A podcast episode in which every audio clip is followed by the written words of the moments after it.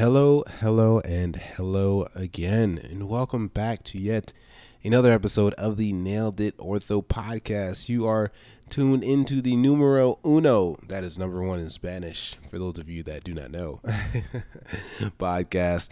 Um, guys, you know, my name is Dr. Guys and ladies. Uh, my name is Dr. Cole. Myself and Dr. Fitz started this podcast to go over high yield orthopedic surgery topic. But again, you're now tuned into our OITE or Orthopedic in Training Exam Review, where we are going over some high yield material and we are on some sports and we are on the upper extremity and this time we're going to kind of talk some more rotator cuffs to the throwing shoulder so without further ado let's go ahead and hop in today's episode you are now listening to Nailed It, the orthopedic surgery podcast featuring doctors Jay Fitz and Wendell Cole.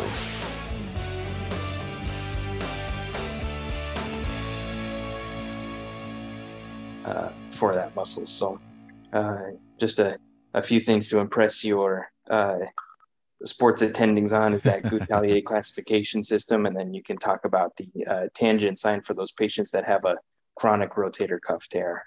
And uh, now that we've kind of gone over some of the imaging for it, um, what uh, what does the kind of initial non-operative treatment of a rotator cuff tear look like? Yeah, so these are going to be things um, for you know like physical therapy NSAIDs or sometimes you do injections you know subacromial injections where you inject some you know local anesthetic and some steroids. Um, but another thing is that pt tends to do very well for a lot of these patients that for which non-operative uh, treatment is indicated which we'll talk about next and um, you know three out of four 75% of patients get better. There are multiple studies that show that. But one of the things regarding physical therapy is that the patient expectations is very important. They do not believe therapy is going to work and don't really give it a try. It likely may not work. So if you really you know counsel these patients and say hey you know you have these you know you have this chair, but the majority of patients get a lot better with therapy. If you actually you know go in and do the exercise give it a try work with a therapist uh, it'll likely you'll likely do well you know so again, just knowing patient expectations regarding therapy and the treatment of rotator cuff muscles uh, and rotator cuff tears is going to be very important. But 75% of people or so get better. And since we're talking about kind of this non-operative treatment, what patients with rotator cuff tears should uh, be treated non-operatively? Like, I guess what are the indications for non-operative management of a rotator cuff tear? Uh, yeah, so the uh, I mean, First one is the kind of irreparable tears. So when you're looking at uh, the size of the tear, how far that tear is retracted, like if that uh, tendon is retracted medial to the glenoid, uh, or the muscle quality, as we talked about with the uh, classification system, and if there's humeral head migration.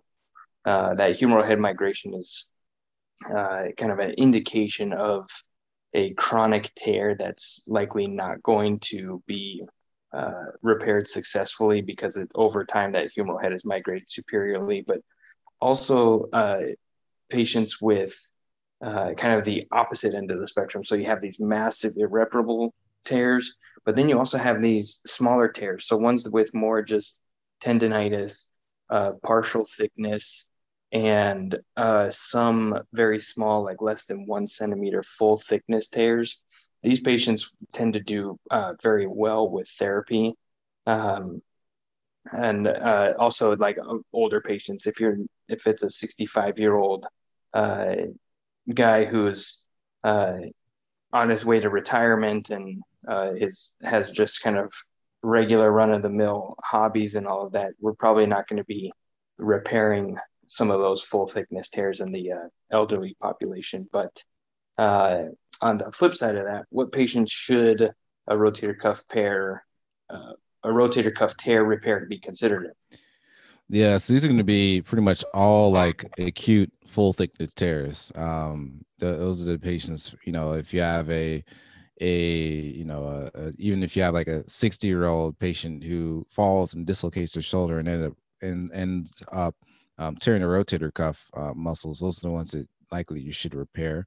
Uh, versus, you know, on the other hand, if you have somebody that's 65 years old that has had kind of chronic pain in their shoulder, no acute inciting event, those are ones we may undergo non-operative treatment. But anybody that has like an acute full thickness tear, uh, except for maybe just some small tears, um, should be repaired, as well as any chronic uh, full thickness tears in in the younger population or in patients that are that are less than um, 65 years old. Those may be patients that that will uh, benefit from uh, rotator cuff repair. So again, you know, these patients that have these acute events and have an acute traumatic uh, rotator cuff tear um, should be uh, should be repaired versus, and also those that are younger that have tried all their non-operative management and they have failed that and they still have this, you know, these full thickness tears. Those are ones that can be uh, repaired. And just to read up a little bit more on this, if you like to, this is a, a study that was uh, published in the Clinic of Sports Medicine in 2012 named Epidemiology,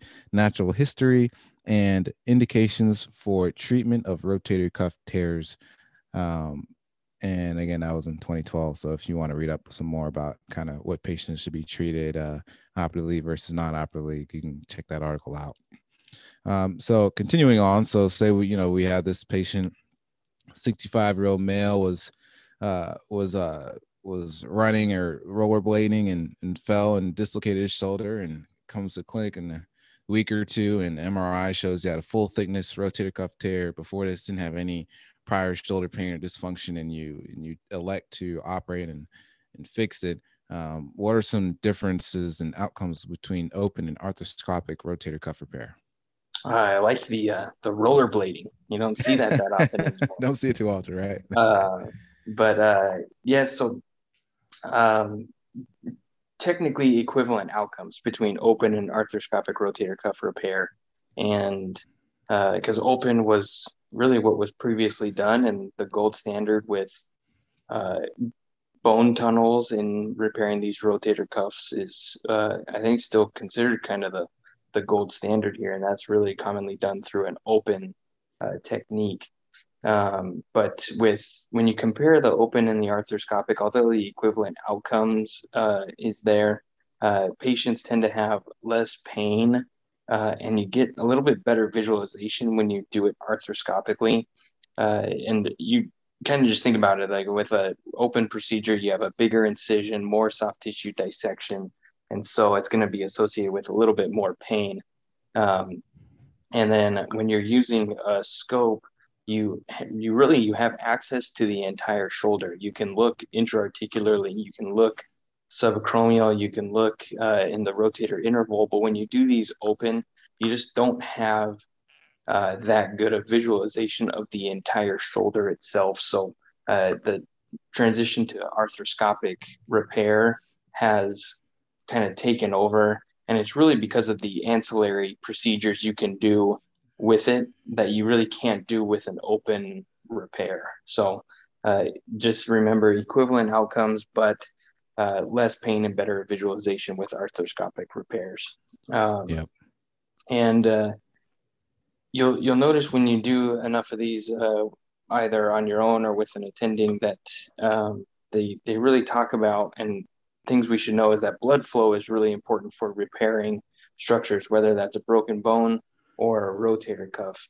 So, uh, where is the blood flow to the repaired rotator cuff coming from?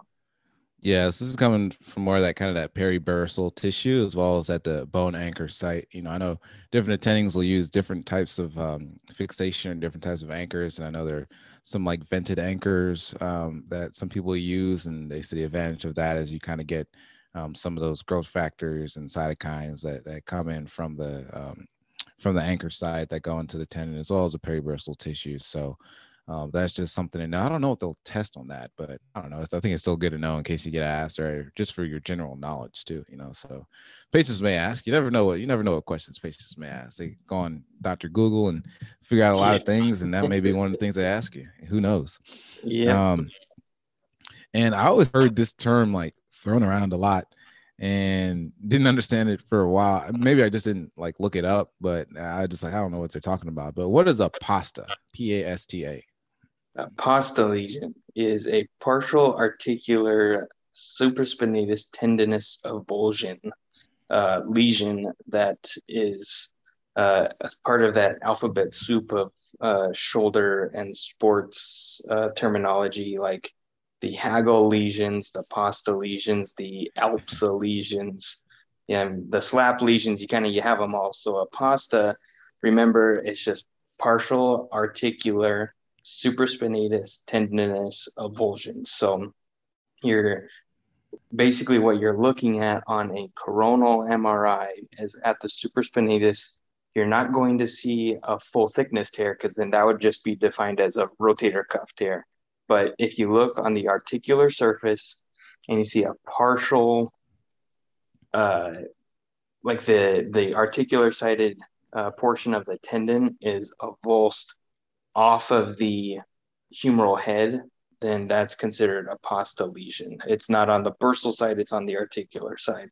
The uh, repair for this is controversial because uh, you have to really be a good estimator of how partial this tendinous avulsion is. Is it 20%, 50%, 75%, 90%? And uh, so for I, I, what I've seen is people with the uh, kind of lesser partial tears, more towards the 20 to 30% range, they're going to get just a, a debridement because it's on the articular side. The bursal side is still intact. And so they're just going to get a tendinous debridement. Whereas those that have a larger portion of the partial articular sided tear, uh, you may consider actually just creating a full thickness tear and repairing it. Uh, but things to consider are to the tear depth, the pattern of the tear, and the amount of uncovered footprint. And that's kind of the stuff that I was talking about with how much of a partial tear is this? Is it greater than 50%? Then you might consider repairing it with a suture anchor back down.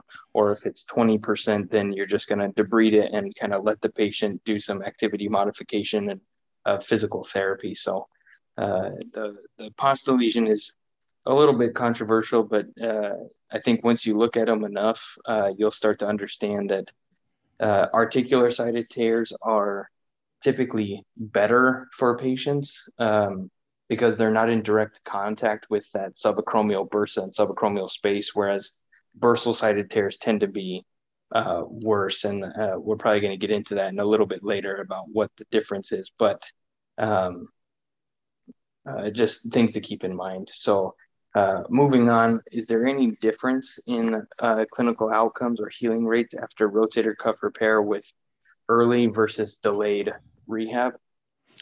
Yeah, so no, there's not going to be um, any difference, you know, in in these patients, and I, I think I feel like I've seen this on the question that they'll they'll say, I think they'll just say just that, and they'll say like, oh, you know, if you go to early rehab, you do better versus if you go to delayed rehab, you do better. But I don't, I don't think at, at, at the end, there's not really any clinical difference between an early uh, versus a delayed motion rehabilitation protocol. So post-op, although you have these patients immobilized for, you know, four or six weeks, uh, you know, I, I know different attendings do different things based on the type of tear and what all they did, but you know, there's not really any any difference in outcomes with early versus you know letting them wait for a little while and then getting them started on a rehabilitation protocol so uh yeah no difference yeah it's similar uh, to uh the acl too also has that question yeah. of uh that the uh lengthened rehab versus accelerated rehab and there's no difference between those either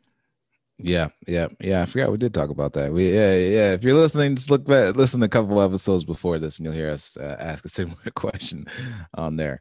Um, now, what is an option? So, you know, say you have like a 35 year old male that has an irreparable supraspinatus as well as an infraspinatus tear, um, and they have no evidence of glenohumeral arthritis. So they just have these irreparable uh, rotator cuff tears, and, you know, in a younger patient or a patient younger than 65. I said 35, but it's like a patient younger than 65.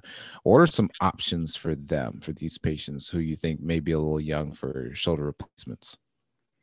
Uh, these patients, because they have lost their supraspinatus and infraspinatus, uh, I keep talking about that superior buttress, and that's something that you have to kind of recreate for these patients so that they don't start to get that high riding humeral head. Uh, and the no glenohumeral arthritis is the kind of key point in this is that once they have arthritis, it's kind of a a done deal, and you go down a different tree and the pathway here. But for patients without arthritis, but they have these irreparable uh, tears, you can consider a tendon transfer, like a latissimus transfer to the greater uh, tuberosity. And basically, what that's doing is it's taking the latissimus and kind of bringing it up and over the top of the humerus to help provide that buttress, but also to help them with uh, external rotation because they have lost their infraspinatus and they've lost that a, uh, a good portion of that external rotation strength. And uh, like you talked about before, there's so many uh, shoulder internal rotators like the subscap, the pec, uh, teres major that taking away that latissimus does not really hinder a lot of their internal rotation. Um, and then other things you can consider like a lower trapezius transfer um, all of these were uh, a little bit too specialized for the center that I went to residency and we didn't do any of these, but um, we still had our kind of journal clubs about them and, and learned about them a fair amount. But yeah, so two key tendon transfers are the latissimus dorsi transfer as well as the lower trapezius. And then uh, one other one um, which is typically reserved for, I think, a little bit of older patients. So if they're nearing that 65 year old range and not necessarily like the 35 or 40 year old range, um, you can do uh, the uh, superior capsular reconstruction with like a oh, dermal yeah. allograft. Uh, and what that does is it's really just designed, like I said, to provide that uh, superior buttress for the humeral head, but because it's a dermal allograft, there's no muscular tissue involved with it. So it doesn't really provide strength necessarily. It just helps seat the humeral head in a good location for the rest of the rotator cuff musculature that's intact and the deltoid to help uh, uh, provide some of the biomechanics for the shoulder. And then, uh, like I said before, when you have these massive tears associated with glenohumeral arthritis, what's the uh, treatment uh, protocol for that? Yeah, so for that, it would be something like a reverse shoulder arthroplasty. You know, you know, in order the reason it wouldn't be a total shoulder arthroplasty because you need like functioning tuberosities uh, to kind of help with the force coupling and, and leaving the humeral head concentric uh, with the glenoid. But for these patients that have these massive irreparable rotator cuff tears and they have signs of osteoarthritis, these are the ones where you'll do a reverse shoulder arthroplasty and you'll kind of use that that deltoid will be the the main um, the main workhorse of that of that shoulder, um, allowing you to get function of that shoulder. And I can't believe I forgot about the uh, SCR, and we actually have a, a podcast episode with Dr. Justin Mitchell for those that are listening that want to learn a little bit more about superior capsular reconstructions and uh, what those are. If you want to uh, dive a little bit deeper, go ahead and check that out. Um, but yeah, just continuing on and answering your question again for these massive, massive irreparable rotator cuff tears with osteoarthritis, uh, reverse shoulder arthroplasty would be an option for them. Now, moving to the anterior aspect uh, or the front of the shoulder, what are subscapularis tears associated with? We know they're, you know, sometimes they don't necessarily just show something else and, and, and you have to know this, but what are some of the things that subscap tears are associated with? Uh, yeah, you'll, what they'll, what they'll show you and how they'll ask these questions is they'll show you an axial uh, MRI and um, what you'll see is a biceps tendon subluxation or dislocation, and they'll tell you what is the associated pathology with this, and it's going to be a subscap tear. So the the big one to look out for is the biceps tendon subluxation because we know that the subscap as it comes across the anterior portion of the shoulder and inserts on that uh, medial border of the uh, greater tuberosity. It helps hold that biceps tendon within the bicipital groove. But once that tear happens, that biceps tendon can sublux anteriorly. Um, but you can also see like a coracohumeral ligament tear and uh, a good kind of treatment option for these patients is uh, not necessarily to repair the subscap and just put the biceps back in the bicipital groove. Um, you don't once you repair a rotator cuff, you want to put as the least amount of stress on that repair as possible to allow it to heal completely. So you'll do a subscap repair, but then uh, a biceps tenodesis, whether that's an arthroscopic or an open biceps tenodesis, just to help kind of take that extra stress away from the uh, supraspinatus or subscapularis tear. Um, and then uh, another uh, commonly tested thing is the comma sign. What is the comma sign? Yeah, it took me a while to figure out what this was really. I had to look at a couple different pictures. Um, but comma sign, what this is, this is an arthroscopic finding. So you know they're going to show you a picture of uh, of you know you're looking through a scope, and what this is is uh, it's a sign of a subscap tear that's seen in arthroscopy, like I said. But it's going to be formed by the avulsed SGHL or superior glenohumeral ligaments, as well as a coracohumeral ligament, and it's the kind of this tissue that formed it looks like a comma and you if you follow it it leads you to your subscap. So that's one of the things to note for these um for these subscapularis tears and and just google and take a look at the pictures um, and and see you know what you can what you can note from that. But that's gonna be one of the one of the big things to to know about these subscapularis tears. And you just have to just look at a bunch of pictures and get used to seeing it. I don't I don't know what other better way to uh, explain it than just just just googling it and looking at it a bunch of times. You know, that's that's it. um, now, what is an option for an irreparable subscap tear in a young patient? So, say you know, 35 year old guy came in and um, you know, he's been having problems with uh, internally rotated. He can just at, at, at baseline hyper externally rotate his uh, his arm at uh, almost over 100 degrees without any pain. You get an MRI and it shows there's a subscap tear that's way retracted. Um, so, what are some options for an irreparable subscap tear in a young patient?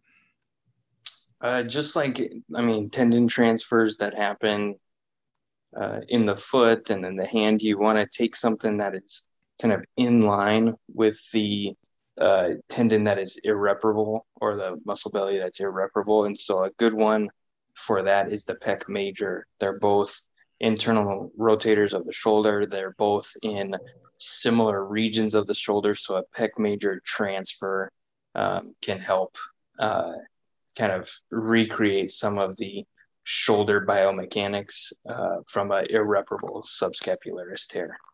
Um, and then we've valiantly tried to repair a rotator cuff in in somebody uh, one or two times and they finally they failed all of that and uh, they've kind of moved on now to rotator cuff arthropathy what what kind of what is that definition for maybe our uh, kind of first years listening in and they haven't really had a lot of experience with uh, that sort of definition yeah, so these are is going to be seen in like patients that have these massive rotator cuff tears, and since you don't have your rotator cuff and you know kind of helping hold that humeral head down and concentrically into into the joint.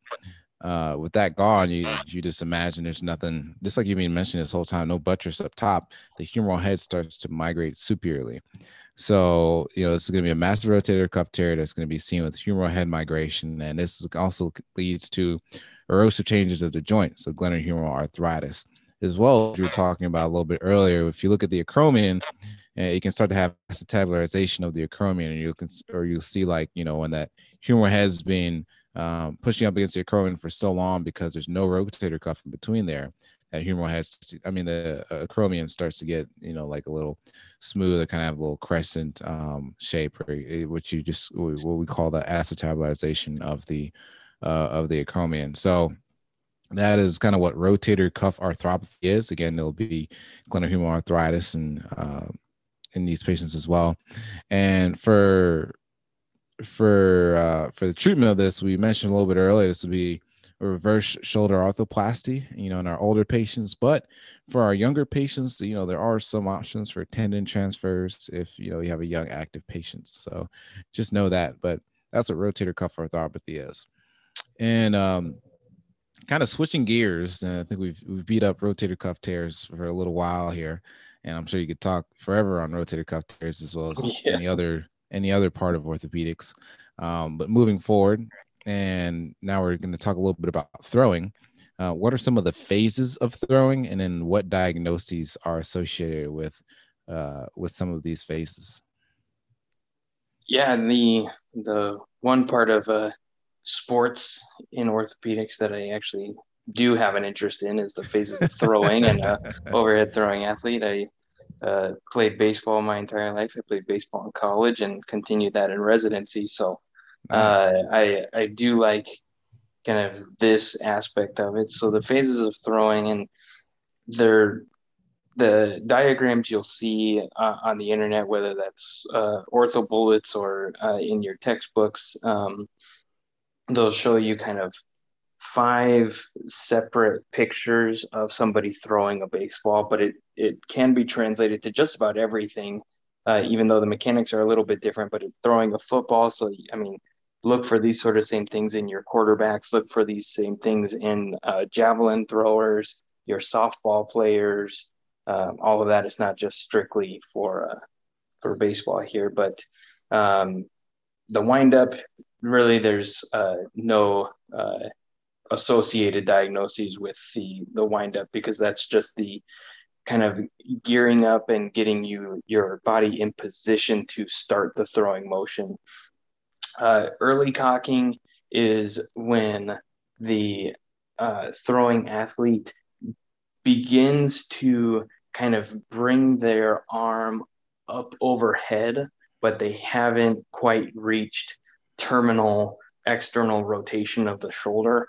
Uh, late cocking is once the uh, throwing athlete has kind of reached uh, maximal torque on the shoulder, and it's when they really put all of their effort into uh, propelling the ball or javelin or spear if you are doing uh, like aboriginal medicine in the outback of australia um, is when they're really propelling all of that force forward into throwing that object and so this is where you're going to see a lot of the uh, shoulder and elbow pathology because the key parts about late cocking is uh, has a very high torque on the shoulder and also the area of maximal elbow valgus stress. So that's where yeah. you'll see the MCL strain and tears. Uh, you'll see internal impingement of the shoulder. And also, this is where slap tears uh, become an issue for uh, overhead throwing athletes because of the peel back mechanism. And so, kind of breaking down this late cocking portion of the throwing uh, motion is so the MCL strain and tear, they're going to have uh, like a pitcher or somebody else come in and they're going to say, Hey, uh, my elbow kills me. The inside part of my elbow kills me when I throw. And I've lost about 10 miles uh, on my, my 10 miles per hour on my fastball. And it's just, I, I've lost control. They'll also talk about losing uh, pitch control. They're throwing more balls. They're throwing uh, more balls in the dirt. They're causing more walks, that sort of stuff. And so um, the internal impingement portion is up at the shoulder, and the internal impingement uh, occurs when the posterior capsule and rotator cuff folds in and gets impinged between the glenoid and the humeral head. And this is really due to uh, tightness of the posterior capsule and rotator cuff. Uh, and then slap tears as the shoulder gets maximally externally rotated. That, uh, if you think about it, just kind of put your hands in like a, a glenoid and, and uh, humeral head up in front of you and do that external rotation of the uh, humeral head. And you'll see that the external rotation forces are going to cause a peel back mechanism of the superior labrum and cause a slap tear uh, in the shoulder. So, again, the late cocking is one of the most commonly tested portions of the arm throwing motion. Uh, the next phase is acceleration, and that is really just the pitcher or whoever kind of whipping the ball forward and coming from maximal external rotation almost over to maximal internal rotation to propel the ball towards their target. And then the follow through and deceleration is the next most commonly tested portion of the throwing motion. And it's actually considered to be the most harmful phase of throwing because this is where you have the highest torque on the shoulder and you have an eccentric contraction of all the rotator cuff musculature. So you're going to have an aggravation of your slap tears. You're going to have a biceps tendinopathy as well. And then you'll also see uh, actually distal biceps and brachialis tendonitis. And uh, the key part about the follow through and the deceleration is that uh, rotator cuff strain that is pushing because essentially the throwing motion tries to pull your entire arm away from your body, but it's focusing on that rotator cuff musculature to keep it attached to the glenoid. And that very rapid eccentric contraction can really aggravate the rotator cuff. So, again, briefly, uh, key points are the late cocking phase and the MCL strains and internal impingement. And then the follow through and deceleration is highest torque on the shoulder and uh, eccentric contraction of the rotator cuff musculature. There's a bunch of good videos on this on YouTube as well. So uh, if my just kind of verbal definition of this throwing motion doesn't it great. do it for you, look up and you, and the and they break them down very nicely with pictures associated with it. But um, it's it's uh, becoming more and more popular in the sports world just because uh, we're seeing uh, these kids where at the age of eight to 10 years old, they're already becoming specialized in a sport. And yeah, that constant uh, stress on these muscles, ligaments, tendons, all of that stuff is is starting to cause early problems for these kids. And it's really because of how uh, dangerous this throwing motion is to our shoulder and elbow. And so, uh, another kind of commonly tested and uh, kind of covered topic in the sports world in regards to throwing is that kids shouldn't be playing the same sport year round or if they do play the same sport year round that they need to switch positions and take a break from time to time Thank you all for listening to yet another episode of the Nailed It Ortho podcast. We hope you enjoyed this. Please hit that subscribe button and please go and follow us on Instagram, Facebook, and Twitter at Nailed It Ortho. And we will uh, see you all for our next episode.